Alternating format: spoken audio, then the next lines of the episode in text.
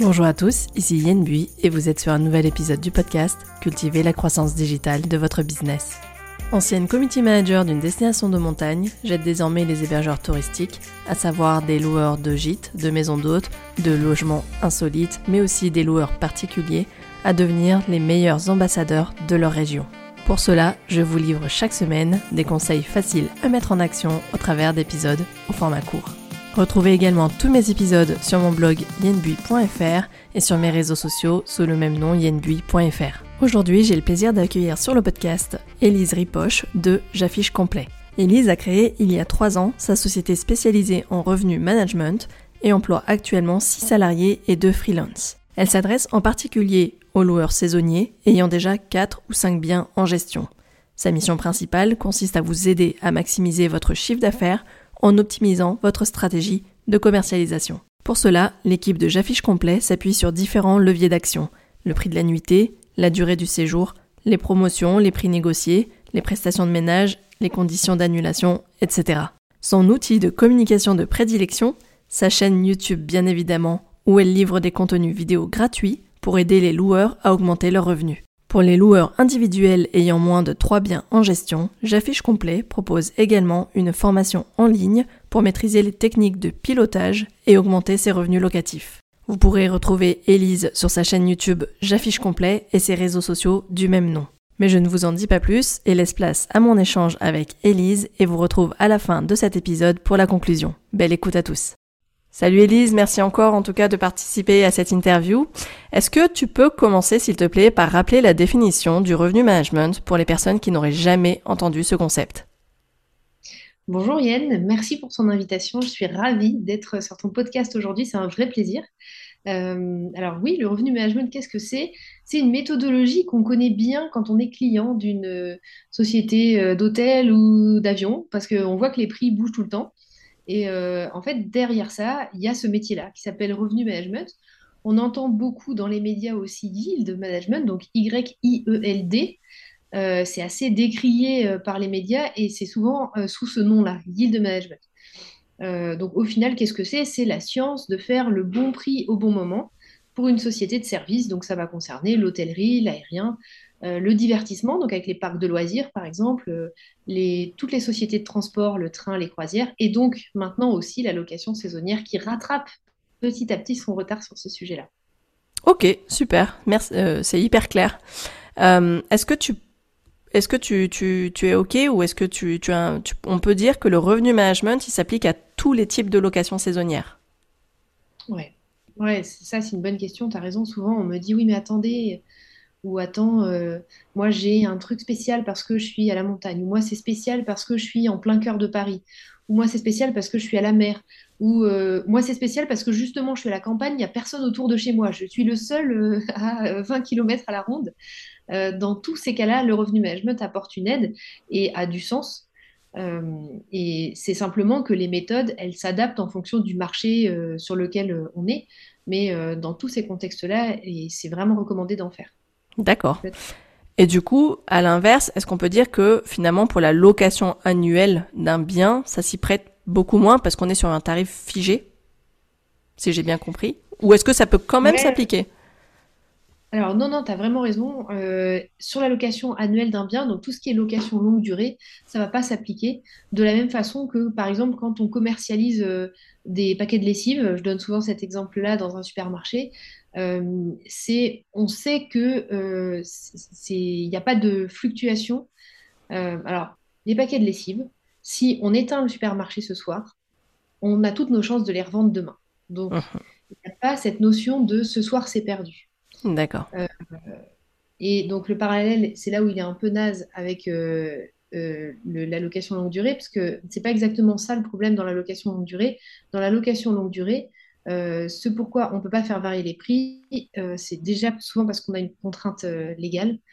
sur le contrat de location ben, En fait, il y a beaucoup de municipalités qui bloquent les croissances de prix. Euh, il y a ça. Et puis aussi, euh, juridiquement, on n'a pas le droit de faire fluctuer. On ne peut pas, par exemple, avoir un locataire qui est dans, nos, dans, nos, dans un bien pendant deux mois et puis l'appeler le troisième mois pour lui dire, vous savez, ça va augmenter de 20%. Ouais. C'est pour ça qu'il y, y, a un bail de location, au moins pour trois ans en général, ouais, avec le prix euh, qui est affiché dedans. Mais tous les ans, quand même, avec le revenu, avec l'indice, le, l'indice avec l'indice INSEE, tu peux quand même augmenter chaque année, mais c'est qu'une fois par an, quoi, finalement. C'est ça, tu peux augmenter un tout petit peu une fois par an, selon le taux de l'inflation, c'est vraiment euh, pas énorme. Quoi. Euh, c'est capé par les municipalités et tout ça. D'accord, donc vraiment ça s'adapte, le revenu management s'adapte principalement aux locations saisonnières. Enfin, pas que, mais euh, en termes de location d'hébergement, c'est vraiment adapté plus à la location saisonnière. Ça, ok. Est-ce qu'on peut aussi faire du revenu management à partir d'un seul bien en gestion? Oui, alors ça, c'est souvent la grande question aussi. Se dire, euh, alors, ça s'adapte, comme tu disais, aux locations saisonnières. Euh, peut-être que certains ne se reconnaîtront pas dans le mot location saisonnière. Mm. Ça s'adapte aussi à des gîtes, à des maisons d'hôtes. Tout à fait. Euh, dans toutes ces circonstances-là, ça a vraiment du sens. Et c'est vrai que parfois, on peut être dans une situation où on a un gîte vraiment unique. Et on peut peut-être se dire, bah, quel branle-bas de combat juste pour mon gîte unique, quoi. Euh, ça a quand même du sens de mettre en place les méthodes de revenu management. Il faut savoir qu'en location saisonnière, on ne met pas en place les méthodes de la même façon strictement que ce que va faire un hôtel. Il y a beaucoup de choses sur lesquelles on va euh, simplifier parce que à l'échelle euh, d'un gîte justement ou d'une maison d'hôte ou d'une location saisonnière, c'est pas nécessaire de partir dans des détails de l'espace. C'est pas ces détails de l'espace qui vont générer une croissance de chiffre d'affaires, mais plutôt euh, le 20-80 loi de Pareto, c'est mhm. vraiment 20% des efforts qui vont produire 80% de la croissance de chiffre d'affaires. Donc on prend plutôt l'essence de la méthodologie et on applique que les aspects qui produisent vraiment un, oui. Ce que tu es en train de dire, c'est que c'est pas la peine de partir dans une usine à gaz quand on a un, deux ou trois biens. On applique le principe du revenu management, mais on reste assez, euh, euh, on, en reste au basique, quoi, si j'ai bien compris. Oui, c'est ça. Et en fait, euh, du coup, c'est aussi un avantage parce que c'est quelques méthodes qui sont simples. Il faut, il faut les connaître, mais une fois qu'on les connaît et qu'on connaît le process par lequel il faut passer pour réussir à obtenir plus 10, plus 20, plus 30% de croissance sur son activité de gîte, euh, bah déjà, c'est pas un truc de l'espace où il faut avoir un doctorat en maths, sinon on s'en sort pas, pas du tout. C'est plutôt une méthodologie simple à appliquer et qui apporte des résultats. Quoi. Donc, euh, c'est aussi une bonne nouvelle. Ouais. Bah, après, la, la, règle que tout le monde applique en général, même quand il n'y connaît rien en revenu management, c'est le principe de la haute saison et de la basse saison déjà. En général, on voit bien les prix qui diminuent quand tu es en période de basse saison. Ça, c'est le, vraiment le, le, niveau ultra débutant hein, je te, que je te sors, mais qu'on comprenne bien, c'est bien ça en fait. Et après, on va affiner un peu plus. Ouais, c'est exactement ça. C'est le, le principe de démarrage. Euh, alors, il y a parfois des personnes qui ne l'ont pas, ce principe de démarrage. Ah d'accord, ok. Ça arrive, ça arrive. Euh, ça arrive qu'on ait des personnes euh, avec qui on commence à travailler qui avaient mis vraiment le même prix toute l'année. Toute l'année, oui, d'accord. Voilà. Euh, mais après, euh, oui, en effet, il y a, il y a vraiment ce principe de démarrage. Et euh, même si, par exemple, vous avez ce principe de démarrage, vous avez fait une période forte, une période faible, et eh ben, parfois même, déjà rien que le fait de se poser ensemble la question, est-ce que la période forte, elle a bien été déterminée au bon endroit et la période faible au bon endroit, déjà là, boum, on gagne de l'argent. Ouais. Et puis après, en effet, comme tu disais, on rajoute des choses plus sophistiquées, sans partir dans des énormes complexités, mais on rajoute des petites briques et ça continue à améliorer le chiffre d'affaires. Là-dessus, je te rejoins parce qu'effectivement, quand je travaillais en office de tourisme, euh, je voyais bien sur certains critères, notamment sur les loueurs euh, individuels, les loueurs saisonniers particuliers, euh, qui misaient par exemple sur l'été que sur juillet-août. Alors qu'en fait, une saison, elle peut démarrer de mai et elle peut aller jusqu'à septembre, voire octobre, sur des week-ends, des courts séjours. Et effectivement, juillet-août, souvent à la semaine, location à la semaine. Mais effectivement, dès le mois de mai, avec tous les ponts, on peut déjà, déjà démarrer. Et c'est vrai qu'ils sont ils se sont déjà, enfin, ils ont perdu euh, un, nombre de, de, de, nuitées euh, assez incroyable. Ok, est-ce que euh, quels sont selon toi, normalement on, en avait évoqué déjà en préparation de cet épisode, quelles sont selon toi les trois idées reçues ou les erreurs courantes que tu entends souvent et qu'il faudrait éviter? Alors, euh, les trois idées reçues, il y en a. Euh, c'est vrai que, comme tu dis, on pourrait en faire euh, une liste. Ouais, je pense. Ben, la première idée reçue, c'est vraiment de se dire que. Alors, il y a le fait, en effet, de mettre un prix unique et de ne pas décliner. et si on pousse l'idée même un peu plus loin, il y a aussi le fait de se dire que on va faire la plus belle grille de prix du monde, beaucoup de loueurs se disent que ils font quand même, et ils ont raison, ils font quand même un certain nombre de choses parce qu'ils ont fait une belle grille de prix. Euh, et ça, c'est, comme je disais, c'est en partie vrai. Et c'est bien, mais en fait, le revenu management, c'est pas que ça. C'est-à-dire, il faut faire une bonne stratégie en amont et il faut aussi savoir bien réagir pendant la saison. Et le fait de bien réagir pendant la saison, qu'est-ce que ça recouvre? Bah, Ça recouvre euh, la possibilité de euh, adapter ses prix si on voit que la demande n'est pas au niveau attendu. Euh, ça, c'est le premier point qui est vraiment euh, important. Euh, ça peut permettre de réagir si on a des nouveaux concurrents. Ça peut permettre d'ajuster des stratégies sur lesquelles on aurait été un peu plus optimiste ou, un peu trop optimiste ou pas assez. Mhm. Et en fait, c'est comme un. Moi, j'aime bien le parallèle du match de foot. C'est-à-dire que un bon match de foot, pourtant je suis pas très fan de foot, mais un bon match de foot, il y a un brief du coach dans les vestiaires. Ça, c'est la construction de la stratégie. Mais après, l'équipe, quand elle arrive sur le terrain, ah en fonction du comportement de l'équipe adverse, en fonction de s'ils marquent des buts ou s'ils en mettent.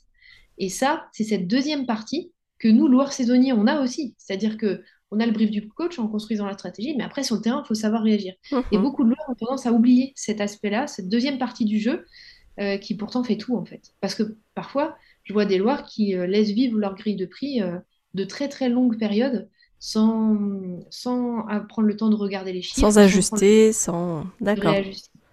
J'adore ton image, elle est vraiment ultra parlante. Il y a ce côté vraiment euh, la théorie, et puis il y a la réalité en fait. C'est ça. Il y a la réalité du terrain, du concret, ouais. Ok. Donc première idée reçue, c'est de faire cette grille de prix euh, bah, one shot et de ne plus y toucher en fait. Et que du coup, elle se confronte pas à la réalité. Exactement, exactement. Et, de surcroît, quand on évolue dans un domaine d'activité comme le tourisme, on sait que le, moindre élément géopolitique, le moindre élément économique qui se passe, boum, même météorologique, ça nous impacte. Même si on a de la neige, la France est bloquée. Et donc, euh, plus que jamais, on est dans un domaine d'activité sur lequel on doit, on doit être en veille, quoi. Eh ben, on l'a bien vu ces deux dernières années déjà, avec le Covid. Ouais. Là, on était en plein dedans. Comment justement s'adapter, euh, s'adapter non pas que sur euh, effectivement le côté euh, sanitaire, hygiénique, etc., mais sur la grille de prix, effectivement, pour relancer l'économie, pour relancer l'activité. Ouais. Ok. ta deuxième idée reçue ou ta deuxième erreur courante que tu vois régulièrement? Ouais, deuxième erreur courante que je vois régulièrement, c'est de considérer que le prix seul suffit. Euh, en fait, il y a d'autres leviers de stratégie qui permettent vraiment de maximiser le chiffre d'affaires, et notamment un euh, qui fait, que je pense, fera l'objet de, cette deuxième idée, c'est les durées de séjour minimum. En mhm. fait, les durées de séjour minimum, c'est un truc qui fait peur à tout le monde globalement quand on démarre, et c'est normal, parce qu'on se dit, mais attends, si je dis que c'est trois nuits minimum, ça veut dire que si quelqu'un cherche à réserver deux nuits, il va pas me voir en fait. Donc il va pas pouvoir me réserver. Et ça fait peur d'être dans cette situation où on refuse des ventes. Euh, alors parfois on me dit, bah, déjà c'est pas légal. Alors c'est vrai qu'il y a un flou juridique sur les durées de séjour minimum. C'est un, plutôt un usage de la profession qui est admis, qui est aussi admis en hôtellerie. Euh, donc sur ça, on peut être serein quand même sur le fait d'utiliser ça. Maintenant, euh, les durées de séjour minimum, paradoxalement, malgré le fait qu'on a l'impression de refuser des ventes, c'est un outil ultra puissant pour maximiser le remplissage de sa location saisonnière, de son gîte ou de sa maison d'hôte. C'est là où c'est assez paradoxal à, prendre en main comme notion, parce qu'en uh-huh. fait, c'est parce qu'on refuse des ventes qu'on va pouvoir mieux remplir. Donc un peu bizarre. Au final, comment ça marche cette bête-là? C'est que on va, on va jouer sur les durées de séjour sur des périodes de forte demande. Donc en fait, on va se dire, là, j'ai plus de demandes que euh, ce que je pourrais remplir. Donc je vais faire en sorte de ne garder que les demandes qui sont les plus intéressantes pour moi, c'est-à-dire les qui sont les plus longues possibles. Donc, euh, les durées de séjour minimum, ce n'est pas un levier qu'on va mettre en place sur des périodes de faible demande, quand on n'est pas sûr de remplir, parce que sur ces périodes-là, on prend euh, le plus possible les résas. Et par contre, en période de forte demande, on va exiger des durées de séjour minimum pour avoir en fait euh, le moins de trous, le moins de gruyères dans, le, calendrier. Ok, ok, je comprends bien, ouais, je comprends, je comprends très bien. Donc, euh, typiquement, euh, c'est un peu, c'est un peu pareil quand on fait du business et qu'on choisit sa clientèle idéale. Typiquement, quand on a sa location saisonnière, on se dit est-ce que je vise les familles, est-ce que je vise plutôt les couples, est-ce que je vise vraiment les sans enfants, etc. En fait, c'est choisir et renoncer. Il faut, être capable de renoncer à un type de clientèle, mais finalement pour mieux cibler, finalement. C'est ce que je dis souvent en business, c'est choisir, c'est renoncer, oui, mais finalement pour mieux euh, proposer derrière à une clientèle qui, qui, qui sera plus réceptive. Et comme tu viens de l'expliquer, quelqu'un qui avait de toute façon prévu d'aller passer un moyen ou long séjour, euh, de toute façon, à période de forte demande, effectivement, ça changera rien. Les trois nuits minimum, si tu étais parti pour en prendre quatre, ça te change effectivement rien. Par contre, j'entends que en septembre, de ramener à une ou deux nuits pour être sûr de booker tout le week-end et non pas qu'une nuit dans le week-end, euh, ça a du sens aussi. Exactement. Et tu vois, ça préserve aussi le dirigeant de la location saisonnière. Parce que en période de forte demande, euh, on remplit beaucoup, il y a beaucoup de monde, beaucoup de questions. Et du coup, si on a que des résas euh, hyper courtes qui se suivent comme ça, euh, à la fin du mois, on est rincé. Ah, mais t'es lessivé, à, la fin de l'été, à la fin de la saison, au bout du, bout du rouleau, quoi. Donc, ça permet aussi de, ben, de pouvoir maintenir une belle qualité de service parce que soi-même, on a aussi pu prendre soin de soi, en tout cas se reposer, se reposer suffisamment pour avoir un bel accueil pour les voyageurs, mmh être toujours quoi. Ouais, ouais, ça, ça, ça, c'est aussi un, un, bon point pour ta sérénité, ouais. Euh, T'avais un troisième point à nous proposer? Ouais, alors le troisième point qui, qui, est aussi très très répandu, c'est de se dire euh, en amont, lors de la construction de la stratégie tarifaire ou même pendant la saison quand on fait des réajustements, de se dire euh, bah, je mets plus cher et euh, je verrai. Il y a d'autres méthodes comme ça. Je, je vais peut-être en partager un petit quatrième aussi. Ah, je prends. je suis incorrigible. Mais bon, tout, tout, ça est un peu dans le même lot. Euh, c'est des méthodes de tarification dans le doute, que je peux appeler des méthodes dans le doute. Alors, dans les méthodes dans le doute, il y en a une autre aussi qui, qui est par exemple de se dire, bah, je regarde, pour déterminer mon prix, je regarde un peu ce que font euh, deux, trois concurrents qui me ressemblent et euh, je vais mettre un prix dans la moyenne. Ça, c'est voilà, c'est des méthodes dans le doute que je ne blâme pas parce que c'est normal en fait quand on démarre, on, bah, on fait aussi un peu avec les moyens du bord mais ça n'égalera jamais le fait d'avoir une vraie stratégie pour construire ses prix. Et en fait, euh, la difficulté, c'est que, euh, alors, la difficulté du premier cas, quand on met ses prix trop chers et qu'on se dit, bah, de toute façon, si ça part pas, je casserai les prix en dernière minute.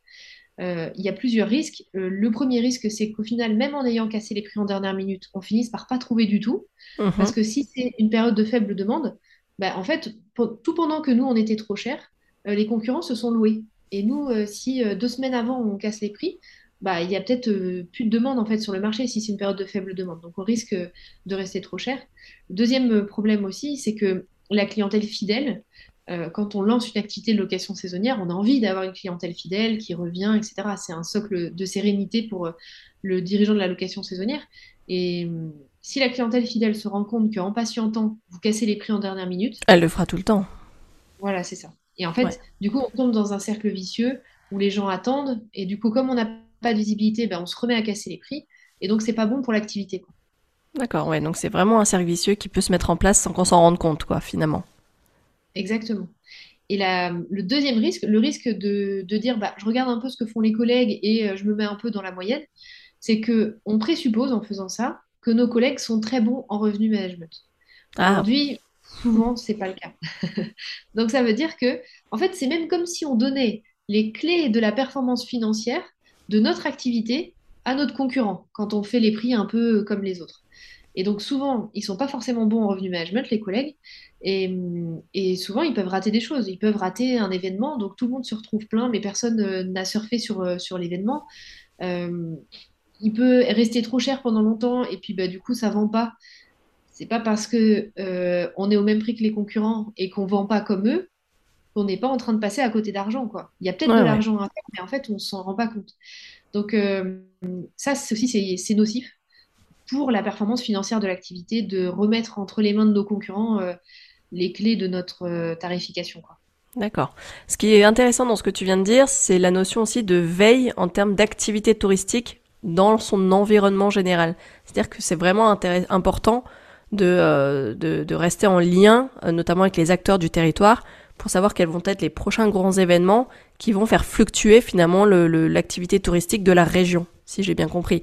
Ça, c'est vraiment important aussi, de se tenir au courant, d'être informé régulièrement des événements sportifs qui arrivent, d'un Tour de France qui passe chez toi, euh, des choses comme ça.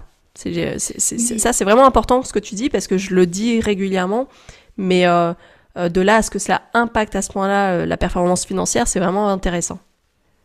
Oui, oui, tu as raison. Euh, ça a un gros impact sur la performance financière. Les événements, ça va être euh, les rares moments où on peut vraiment avoir des prix qui sont beaucoup plus hauts. Mhm. Alors, on peut en période de forte demande avoir des prix hauts, mais c'est vrai que l'événement, ça va être le moment sur lequel on peut avoir des prix beaucoup plus hauts. il ne faut pas hésiter à tester des prix beaucoup plus hauts sur ces périodes-là. Et, si on les zappe, si on ne les voit pas, euh, on peut vraiment passer à côté de beaucoup de chiffres d'affaires, en fait, mis bout à bout euh, au fil de, l'année. Et euh, dans cette thématique-là aussi, ce qu'on peut partager aussi qui peut aider les gens qui nous écoutent, c'est que dans cette thématique-là de, de garder un œil sur ce qui se passe autour de nous, plutôt que d'aller euh, prendre le prix des concurrents sur les plateformes, nous on recommande d'aller garder un œil sur ce qui se passe autour de nous, sur des tendances de marché. Il y a mhm. pas mal de sites qui proposent ce genre de tendances de marché. Euh, on peut en citer euh, deux, trois. Il y a RDNA, Transparent, Allrooms. Tous ces sites-là vont en fait donner aux loueurs saisonniers une indication des niveaux de remplissage, des niveaux de prix moyens vendus sur son aglo. Et ça va lui permettre de prendre le pouls du marché euh, mais sur quelque chose de beaucoup plus véridique que euh, j'ai euh, Michel qui a 40 euros la nuit à deux rues de chez moi, parce que peut-être que Michel, en fait, il vend pas souvent. Donc, avec des données de marché, on voit vraiment qu'est-ce qui se vend, quand est-ce que ça se vend, à quel prix ça se vend, et ça, c'est, c'est plus juste comme perspective du marché. D'accord, super, merci pour, la, pour, pour le tips. Là, c'est hyper intéressant d'avoir ce type de, de lien, de site à aller, à aller surveiller. Euh, je me posais aussi la question, juste euh, quand tu, bah, d'une location saisonnière à une autre, les délais de réservation sont plus ou moins longs. Typiquement, euh, il y a des grands gîtes. Je sais que j'ai fait une interview il y a, il y a, il y a pas longtemps où le délai de réservation était de 140 jours. C'est énorme, je trouve. Mais parce que le, la taille du gîte l'impose, parce que c'est souvent un gîte qui se, qui se, qui se loue par des familles pour des réunions de famille, etc. Et c'est vrai que c'est quelque chose que tu prépares longtemps en avance. Euh, c'est vraiment une donnée que tu prends souvent en compte, enfin que tu prends vraiment en compte le délai de réservation, notamment pour faire la grille tarifaire, parce que du coup, casser des prix en dernière minute, par exemple, bah, c'est impossible quand le délai de réservation il s'est fait. Euh, euh voilà. Comment tu gères cette notion de délai? Oui, tu as raison. Le délai de réservation, c'est quelque chose qui va nous permettre de savoir aussi bien pour nous dans notre travail ou euh, pour le Loir saisonnier qui est euh, seul aux commandes dans, le pilotage de son activité, ça va permettre de savoir est-ce que je dois m'inquiéter ou pas. Quand on regarde des tendances qui sont déceptives, c'est vraiment un des indicateurs qu'on va aller regarder pour se dire, bon, est-ce que c'est déceptif à ce stade, mais parce qu'en fait, les voyageurs ont, pas, la vague de prise de réservation n'est pas encore arrivée, donc pour l'instant, je panique pas, je suis mmh patiente. Ou est-ce que c'est déceptif? Parce qu'effectivement la vague de réservation est passée et moi j'ai raté le coche et du coup ça va être beaucoup plus faible par la suite. Ça peut aussi fonctionner quand on est dans une situation où on a voulu tester quelque chose de nouveau, euh, notamment un prix à la hausse. On peut euh, avoir parfois des loueurs qui testent des prix à la hausse et qui en fait euh, se disent que leur idée n'a pas fonctionné beaucoup trop tôt parce ah. que justement le de prise de réservation n'était pas encore arrivé la, vague de réservation des voyageurs. Et donc, euh, par peur, on va se dire, oh, j'ai mis ça en place pendant deux mois, mais là, je vois que ça prend pas, euh, vas-y, je change. Et en fait, c'est dommage parce qu'il aurait fallu peut-être attendre un mois de plus pour voir vraiment si ça allait fonctionner. quoi. C'est drôle, j'ai vraiment l'impression qu'on parle de, d'action en bourse, là, quand on parle comme ça.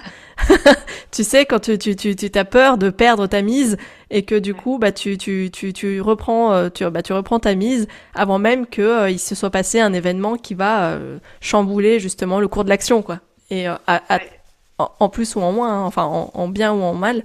Et, euh, et j'ai l'impression que c'est un peu ça, c'est ce, ce, côté un peu flippant de se dire euh, j'y vais, j'y vais pas, mais j'y vais, mais en fait, euh, bah, je suis pas allé jusqu'au bout et du coup, ben, j'ai mis juste un orteil dans l'eau, quoi. Et, euh, et, et c'est drôle. Ok. Est-ce que tu as. oui, vas-y, vas-y. Tu as, raison. et souvent, les personnes qui viennent vers nous emploient des mots comme ça me stresse, j'ai peur, mm-hmm. ou j'ose pas, ou je suis déçue. C'est-à-dire que il y a une part hyper, euh, en effet, psychologique dans, dans cette action-là. Et je pense que c'est un peu comme euh, les chirurgiens, c'est-à-dire que les chirurgiens, ils opèrent pas des gens qu'ils connaissent personnellement parce que leur euh, cœur pourrait, enfin, il me semble qu'il y a une règle comme ça, enfin, je sais pas trop, mais peut-être c'est au libre arbitre de chaque chirurgien. Mais il me semble que parce qu'en fait, tu pourrais être trop influencé par, tu vois, un chirurgien pourrait jamais opérer sa femme, par exemple. Oui. Parce que euh, dans, un moment de prise de décision rapide, ça pourrait être complètement biaisé, ouais. Mm. C'est ça. Tu pourrais être trop bouleversé par euh, le lien émotionnel avec la personne. Et je pense que euh, en location saisonnière, il peut y avoir ce, biais-là. Donc nous, on, partage justement, en fait, on, dans le métier, on, on apprend le lien humain au prix, qui peut être parfois totalement irrationnel. Donc ça nous permet d'apprendre à avoir cette distance par rapport à la tarification, de plus avoir, euh, on arrive à, on déverrouille des croyances limitantes comme euh, c'est trop cher par exemple. On a tous des trucs où on se dit euh, non mais c'est trop cher. Alors nous on apprend à plus penser comme ça parce que notre portefeuille ne sera jamais le portefeuille du voyageur. D'ailleurs ça peut être plus haut ou plus bas, peu importe, mais ce sera toujours différent. et du coup, pourquoi je te disais ça? Oui, c'est qu'en fait, cet exercice de se mettre à distance qu'on fait dans notre métier, on peut aussi l'enseigner aux loueurs ah saisonniers.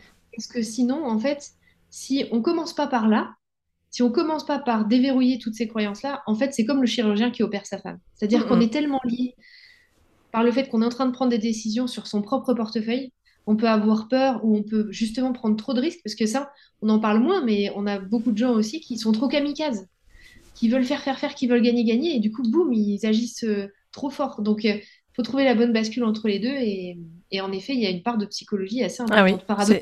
c'est inattendu, mais ouais. Non, ça, pour moi, c'est pas si inattendu que ça, parce que effectivement, dès que tu touches à la notion de finance, tu as le terme risque qui vient avec. On parle toujours de risque financier. Et le risque, forcément, ça fait, euh, ça fait peur, euh, ça stresse. Et euh, quand tu as misé et que tu as un emprunt sur un bien que tu mets en location, etc., t'es stressé en fait. Moi, j'ai fait aussi euh, des, des enquêtes euh, là durant l'été euh, où effectivement la notion de stress, elle revient souvent parce que tiens, mon taux de remplissage est pas celui que j'avais prévu. ça commence gentiment à me chatouiller, à me stresser. voilà, les fluctuations des réservations, etc., des annulations, ça va aussi te refaire monter en stress. Effectivement, je pense que c'est important de, de, prendre en compte et euh, de, de, parler de cette dimension psychologique. Ça, ça, c'est vraiment de garder ce sang-froid, même si c'est compliqué, j'imagine. Euh, voilà, mais ça, c'est vraiment bien. Euh, est-ce que c'est quelque chose que tu proposes dans ta formation? Parce que là, on va peut-être pouvoir aborder aussi la notion de formation que tu proposes. Est-ce que cette, cette capacité à, à, garder une certaine distance avec, avec le, le, le, sa politique tarifaire et cette, ces, décisions, tu arrives à l'enseigner Du coup, c'est ce que tu, tu as commencé à me dire Ouais, c'est dans les premiers modules de la formation. D'accord, tu commences par ça en fait, hein, vraiment. Ah ouais, ouais, ah ouais on commence vraiment par ça. On commence par euh, les 12 croyances limitantes euh, sur le prix. Euh, et il y a beaucoup de personnes qui abordent, d'ailleurs, il y a des commentaires sous les modules de personnes qui disent oh, bah, Moi, j'ai commencé le module en me disant que vraiment sur ça, j'étais vraiment OK. quoi. Et en fait, les gens retrouvent Ah ouais, j'en ai une, deux, trois. Donc, donc c'est assez intéressant. Je commence aussi euh, dans, les premiers modules à partager toutes les expériences sur le prix. Ça, ça aide à prendre du recul aussi, de voir qu'il y a pas mal d'expériences scientifiques amusantes qui ont été faites sur, euh, sur le prix et qui permettent de se rendre compte que on est tellement biaisé, on est tellement biaisé. Peut-être qu'on peut en donner une rapide si tu ah veux. Ah oui, je veux bien, ouais. Tu parles de prix euh, psychologique, par exemple? Ben, En fait, de notre décision liée au prix. Comment l'humain décide de son prix en fait, il y a une, expérience qui a été menée sur des. Alors, je ne sais plus dans quel cadre c'était, il me semble que c'était une boulangerie, euh, où il y avait un produit qui était. Euh, alors, il faut que, faut que je raconte bien le truc, mais il y avait un produit qui était à 5 euros. Voilà, c'était ça. Il y avait un produit qui était à 5 euros, un petit truc. Et en fait, ils l'ont. Euh, ils ont fait des tests de voir le niveau de commercialisation et d'achat de ce produit à 5 euros. Et ils ont fait après d'autres tests où ils mettaient les deux produits à 10 euros avec un offert. D'accord. Au final, la personne, elle en avait toujours pour 5 euros le produit, tu vois. C'était la même chose. Sauf que dans le deuxième cas, elle avait l'impression d'avoir vraiment un acheté un Gagné, ouais, d'avoir gagné quelque chose, ouais. Ils ont fait exploser les ventes dans le deuxième cas, tu vois. D'accord. Et, c'est là où c'est fou de se dire que on, est, on, est, on, devient bête, en fait, parfois, dans certaines situations, alors que n'importe quel être humain se dirait, mais non, mais rationnellement, c'est pas possible. Mais en fait, c'est notre c'est notre course à la remise, notre course au, bénéfice, en fait, euh, effectivement.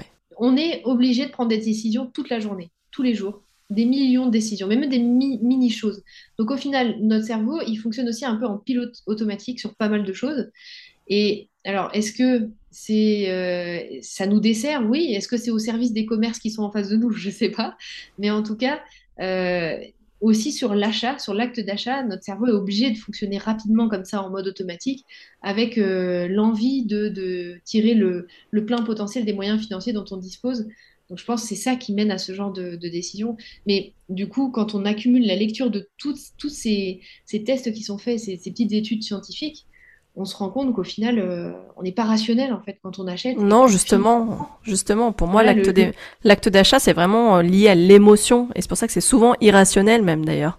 Euh, tu vois bien que quand tu fais des achats complètement compulsifs, c'est totalement irrationnel et, et, et, tu sais pas pourquoi tu, tu, tu reviens avec des trucs à la maison, mais tu te dis euh, j'avais l'impression d'en avoir besoin. Tu vois, il y a ce côté, est-ce que j'en ai besoin? Est-ce que c'est vital pour moi? Est-ce que euh, euh, c'est le côté émotionnel dans un acte d'achat, effectivement. Alors encore plus quand on parle de logement saisonnier, de logement touristique, où là on va parler de vacances, on parle d'évasion, enfin pour la plupart du temps quand c'est pas des voyages d'affaires ou, des voyages pour raisons médicales, mais la plupart du temps pour un voyage touristique, il y a vraiment ce côté, tu, tu, tu parles, tu, tu vas aller chercher dans l'émotion, quoi. Tu, tu vends du rêve. Donc là, il y a une grosse dimension effectivement émotionnelle à, travailler aussi, notamment bah, dans ton descriptif par exemple. Ouais. Ok. Et c'est là où du coup le prix, bah, finalement, euh, c'est pas peu importe, mais la, notion de prix a moins d'importance quand on mm. achète dans l'émotionnel. D'accord. Est-ce que tu, tu, tu, voulais rajouter, euh, euh, est-ce que tu avais une idée bonus à me, à me sortir de, du chapeau? Est-ce que tu voulais autre chose?